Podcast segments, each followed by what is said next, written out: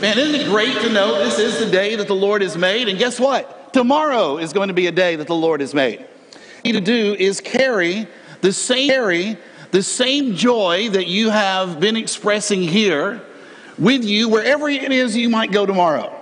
Even if you have to go to work. Even if you have to go to your mother-in-law's. Even if uh, you have to go to um, the D M V, right? Uh, even if uh, you've got to go and, you know, settle up on some banking things, whatever it is, you just imagine the worst thing you can think about having to do tomorrow. Guess what? It's still the day that the Lord has made. And we need to be able to rejoice. And we hope that by you being here today, we hope that what it does, it, it gives you encouragement. We hope that it lifts you up so that you might be able to go and give worship to God tomorrow. We want you to be changed, spent here with us today. Because it is just, it's great to be God's ambassador, as ambassador, as, as Kevin has just been talking about. Uh, we, we have a mission here that we are a part of. And we're trying to move people toward a life-restoring relationship with Jesus Christ. And we're trying to do that because, uh, let's just be honest, life oppresses. I mean, we just got to name that. Life oppresses. There are all these difficulties that drag us down. There are finances and relationships and anxiety about the future and decisions about raising children. We, we've got all the different things that just kind of, the weight that we just feel on top of us. And then on top of that, sin entangles us because Satan knows just how to push every single one of our buttons.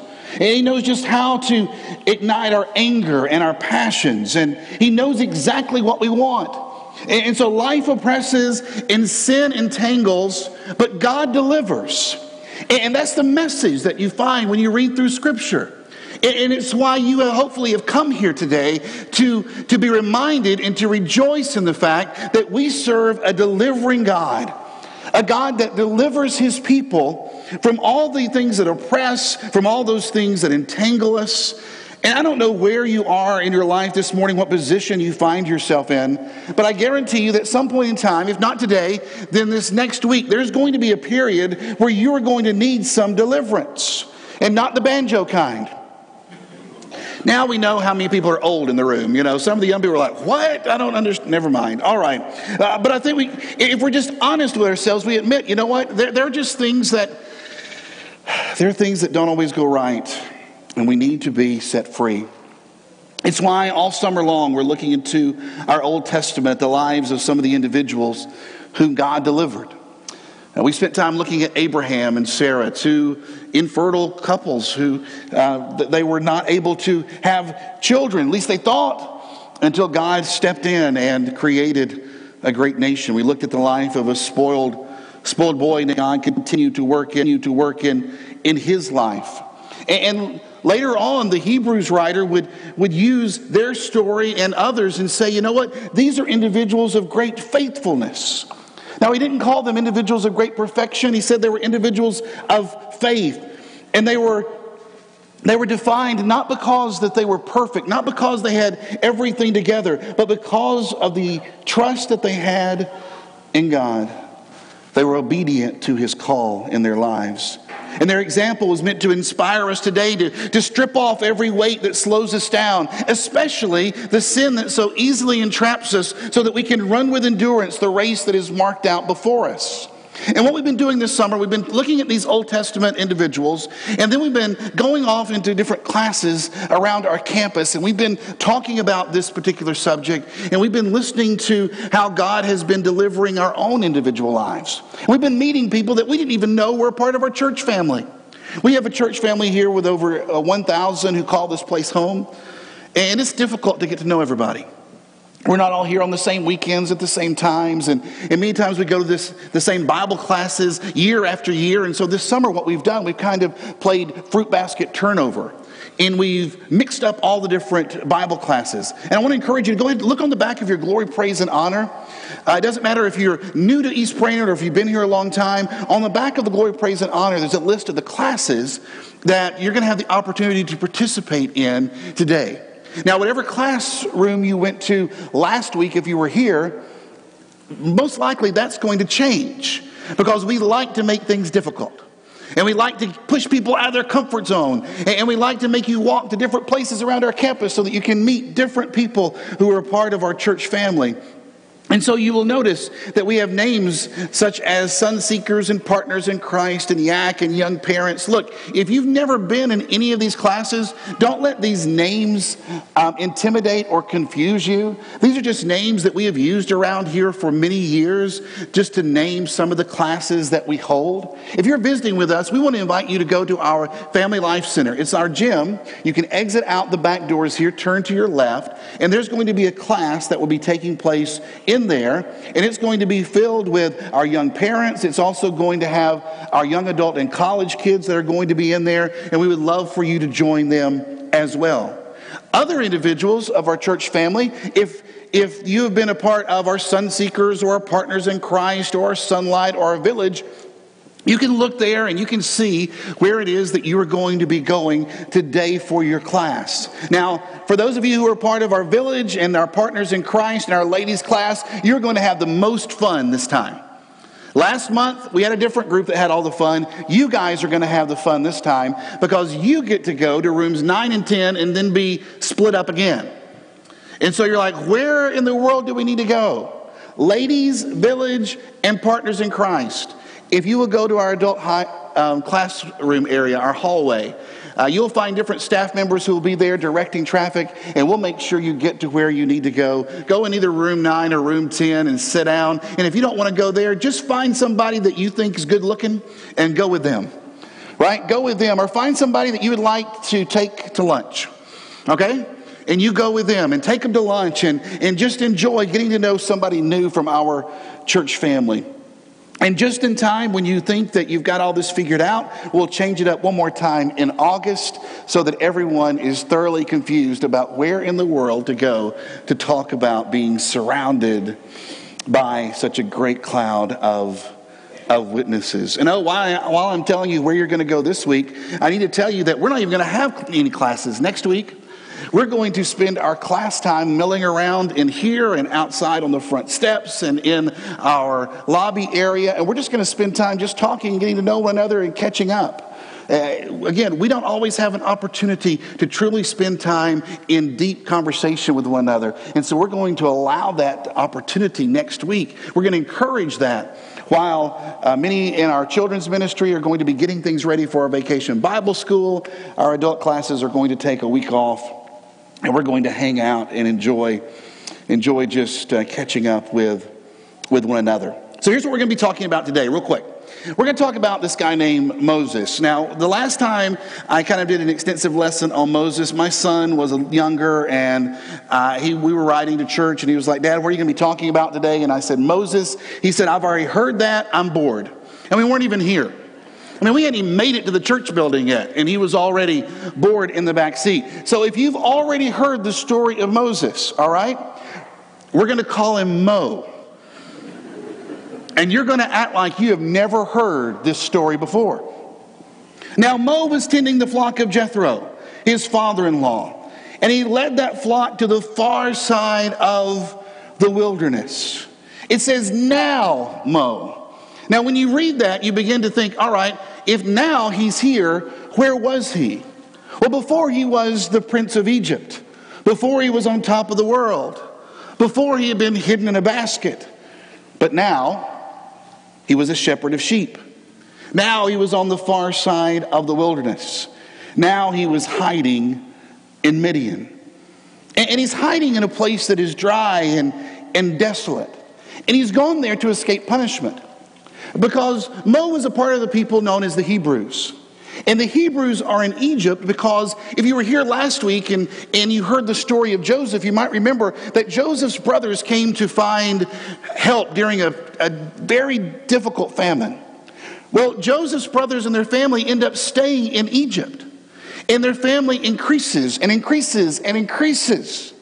And until you look around and, and everywhere you look, there is a descendant of, of Joseph's family, of his father Jacob.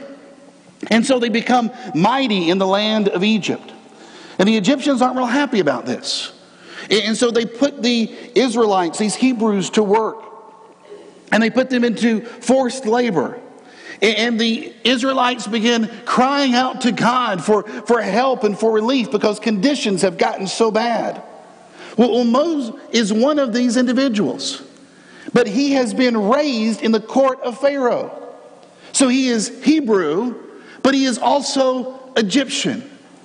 And one day he sees an Egyptian mistreating a fellow Hebrew, and he decides he has had enough, that this kind of injustice should not be taking place.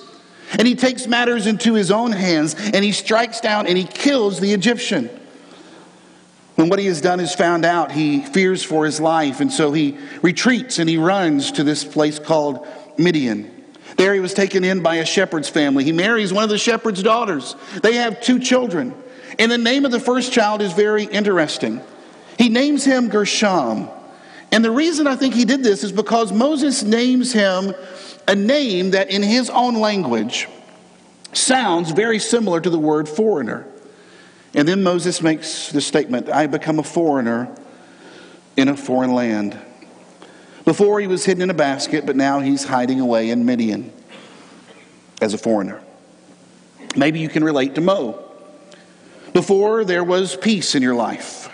Before there was calm and, and understanding. There was, there was a knowledge that God's presence was, was with you. And no matter what took place, no matter what happened, whether it was with something on the job or whether it was with something with your children, everything, all the upheaval that might go on in the financial markets, there was a peace that you had. That peace that passed all understanding. You knew that God was the God of the universe and He had everything under His control. That was before. But now, now you're just a bundle of anxiety. Now there's just so much uncertainty. Before you felt as if everything was under control, but now it feels like everything is spinning out of control. And you've gone on job interviews, and you've been to doctor visits, and, and you've seen counselors. And there have just been so many changes that have been taking place in your life. It used to be where everything felt as if it was at peace. And now it feels as if everything is in pieces. Before, your faith was strong. Before, you trusted God with the smallest details of your life. Before, you placed yourself on His altar and said, Lord, whatever it is that you desire, that's what I'm going to do to be used in your kingdom. That was before. And then came the doubts. Then came the oppressiveness of life. Then came the sin that entangles. And now you wonder if God can actually deliver. Because you've prayed and you've prayed, and instead of the circumstances improving, it seems as if things have just gotten worse in your life. Before there was faith that things were going to work out and things were going to be different, but now you just don't know.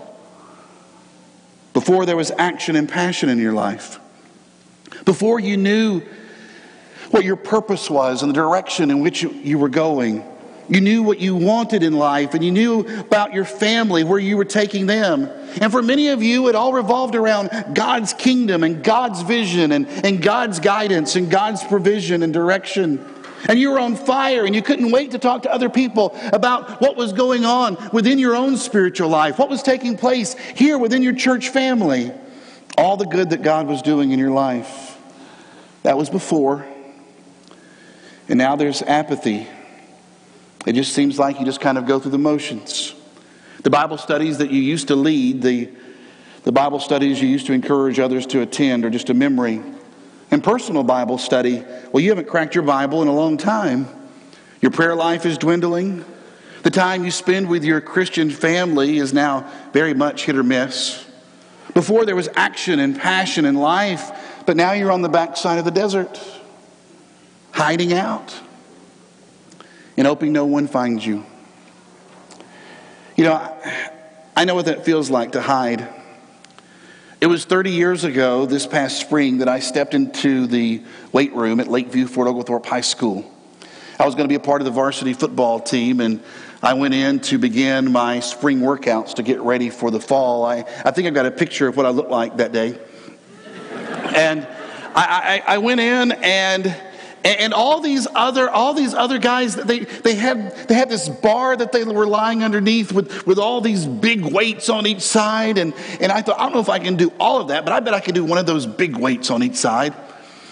And I can remember, man, like it was yesterday, I, I got on that bench and I laid down under that bar and, and I had two large weights on each side and and and I put my hands there and I'd watched all what the other guys did and I was like, and, and my partner was like, "You ready?" And I'm like, "You better believe it, I'm ready." Help. And he reached down and he pulled it off of me. And I got up off the bench in front of the rest of the football team. And I took all those big weights off.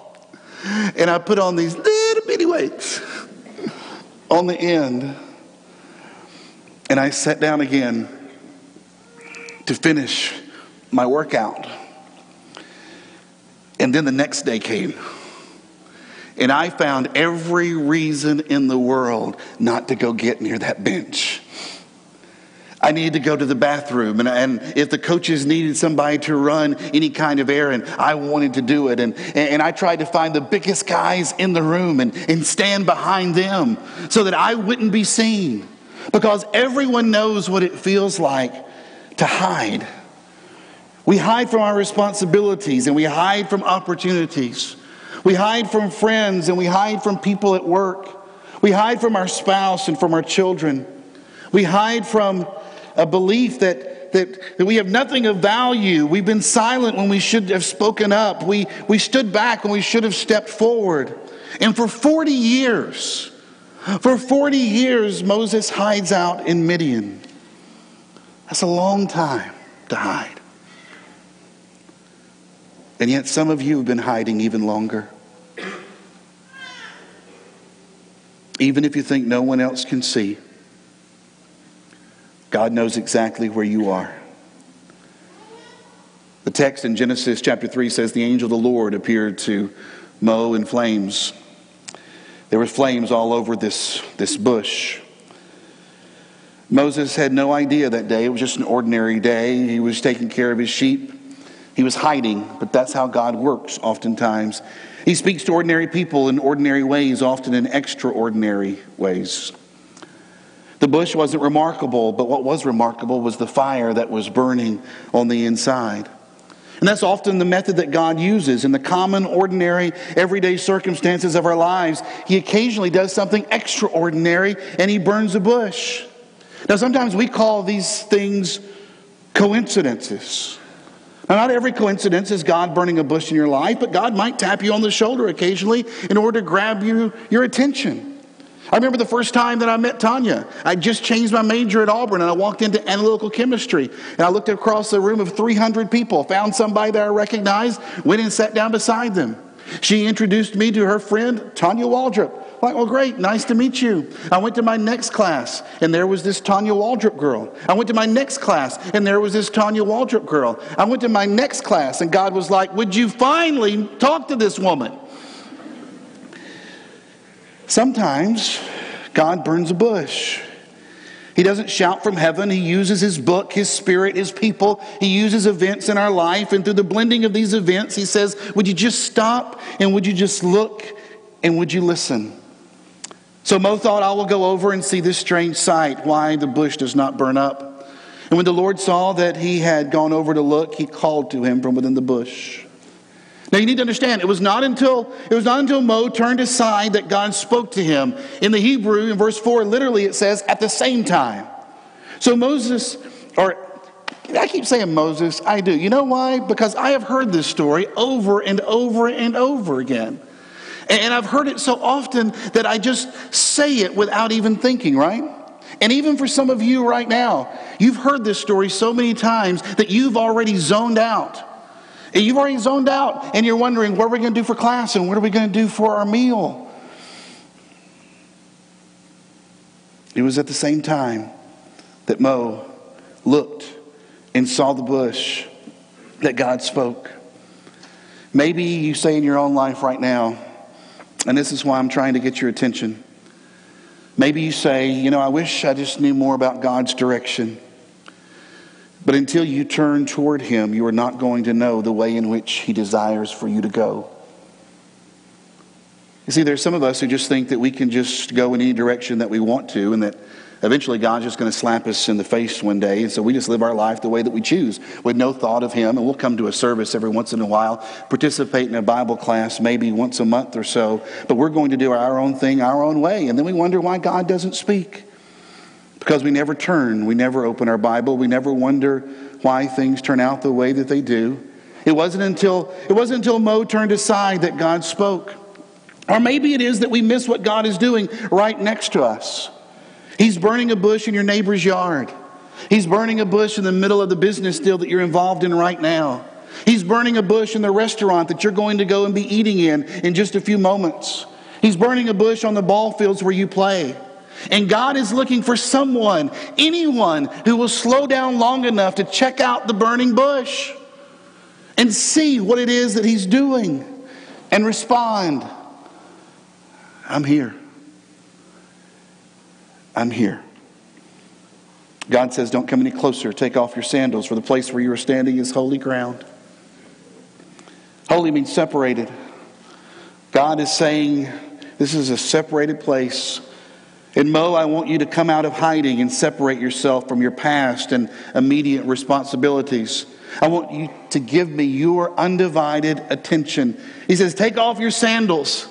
Don't let there be anything between you and this place, between you and me. And if you've ever wondered how to be used by God and be of impact in the kingdom, here's the first thing. We must get rid of all the things in our lives that come between us and God. We rid the things that take time away from service and worship. We rid, get rid of things that take our mind off of His teachings. We get rid of those things that cause us to change our priorities. You see, if you're a child of God, then the Spirit of God lives within you, and daily you stand on holy ground. So turn off the computer and put down the phone and walk away from that relationship if you have to. Do not let anything come between you and your God, because you stand on holy ground, and He's trying to get your attention. Because He wants to use you as His ambassador to move others closer in a life restoring relationship with Jesus Christ. He says, I am the God of your father, the God of Abraham, the God of Isaac, and the God of Jacob. He says, I'm the God of hiders. I'm the God of hiders. And there, beginning in verse seven of chapter three, God begins to tell Mo all that has been going on in Egypt and all the things that he has seen. And Mo is probably like, well, yeah, I know. I've I've been there. I, I've done that. And I tried to do something about it. He was totally unprepared then for what God was going to say next in verse ten. God says, so now, now that you've been hiding, now that you're a shepherd of the sheep, now that you're a desert dweller, go. I am sending you to bring my people out of Egypt. See, before God can lead his people out, he has to lead Mo out. He has to call him out of hiding. Now, real quick, as we start to close out, let, let me give you two common mistakes that hiders make. You see, we either retreat or we resist. We retreat because we failed and we have this built-up insecurity. Mo's going to ask God, he goes, who, who am I that I should go and do this for you? And, and we've got individuals who are here, a part of our church family, who have crashed and burned. Your marriage failed, you're, you're, you were fired from your job, your passions have gotten the best of you in the past.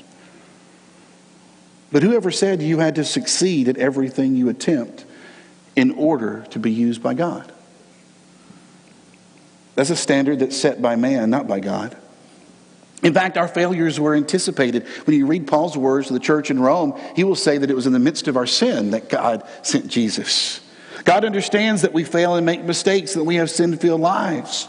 But the fear of failure keeps us on the backside of the desert, where we never have to take chances, where we never have to be vulnerable, where we never have to live by faith. We never have to feel anything. We just get to come to church. Miss opportunities. We miss opportunities to burn brightly for God. Can I encourage you, if that's you this morning, if you've been the one who said, you know what, I, I've just retreated and, and I've I've gone backwards because of the failure that's been in my life. Can I encourage you to move forward this morning? Just a step. You don't have to make it all the way back today. But could you at least take one step closer to God? And maybe you're, you're not a retreater. Maybe you're just a resistor. You say, I'm not ready. I'm not ready. Maybe maybe once I'm married, I'll be ready. Maybe once I finish school, I'll be ready. Maybe maybe after I get out of the job, I'll be ready. Maybe once I finish this current ministry that I'm going to be ready. I remember the advice that I got years ago. It was just after Tanya and I had married, and we had been married for just a little over a year, and a nice gentleman, one of the deacons at church, came up and said, so, when are you guys going to have kids? And I was like, whoa, we're not ready for that. And he was like, you are never ready for that, my brother. And, and, and let me get an amen from all the parents out there, right? You, you know this in your own life. You, you're never ready. You weren't ready to get married. You weren't ready for that first job. You weren't ready for that first ministry you were involved in. You definitely weren't ready for those kids. Some of you said, you know, I'm just not worthy. I'm not worthy. Because, man, I've seen some giants in the faith, and I've seen how that they've served God, and I know the trips that they go on, and I know the Bible studies that they teach, and I know the way that they are involved, and I know the way in which they lead God's people, and I am just not worthy. And God says, I'd like to make you worthy. He said, I would like to use you just the way that I'm using them, because guess what? None of them were ready when I called them either. And maybe, and I've heard this one, and so I just want to throw it out there today. I've had people who have resist, who I've heard resist the call of God, who have missed the burning bushes, because they said, well, you know, I'm, I'm just not a man. Can I share with you Micah six and verse four? Where God, speaking through the prophet, says, I brought you from the land of Egypt and redeemed you from that place of slavery. And I sent Moses and Aaron and Miriam to lead you. Service to God is not segregated by age or race or gender. God calls followers, old and young, black, brown and white, male and female. So be a Moses or be a Miriam. Just don't resist God's invitation to make an impact in His name. Because God has a way of asking ordinary people to engage in acts of extraordinary trust. And yes, He has this habit of asking people to do things that scare them to death. And He places them in situations that expose their weakness so that His strength can be revealed. It's why He told Moses, I'm going to be with you. Because God has never called anyone to a task or an opportunity or another station in life, another level of spirituality where He has not promised to be there every step of the way. So church, why are you hiding? Who are you hiding from? There are bushes burning all around you. God is lighting up this city. God is lighting up your neighborhood. God is lighting up your place of business. God is lighting up your family, and He's just waiting for a man, woman, for a child to turn and to see what He's doing and say, I want to be involved in that. I want to. God wants you to be involved in what He's already doing. So what do you need to do in order to answer God's call? What mission is God calling you to be a part of? You know, when I was a kid, I played hide and seek a lot. And I was a pretty good hider. Because I wanted to win. I didn't want to be found. I wanted to be the one that at the very end came out and it was like, nobody found me. And everybody's asking, where did you hide? You, that was awesome. You were gone for three hours. And I'm like, I know.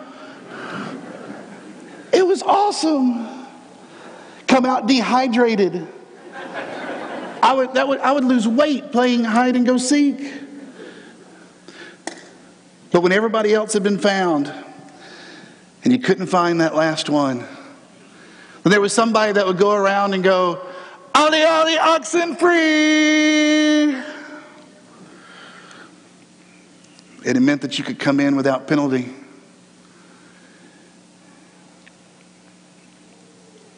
It meant that if you were still out, you could come in. And so why don't you do that today? Why don't you answer the call of God in your life and come in? Come back. Come home. Come to God and be the ambassador that He's called you to be. Be the one that is going to take others closer in their walk with Jesus Christ.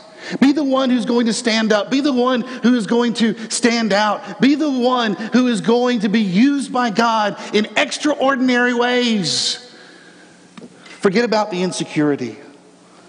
Forget about the fact that you've resisted before. Forget about the fact that there have been those times where, where you have felt unworthy and that you couldn't be used. Today is a new day, and through the cross of Jesus Christ, God calls for all to hear, "Ollie, ollie, oxen free."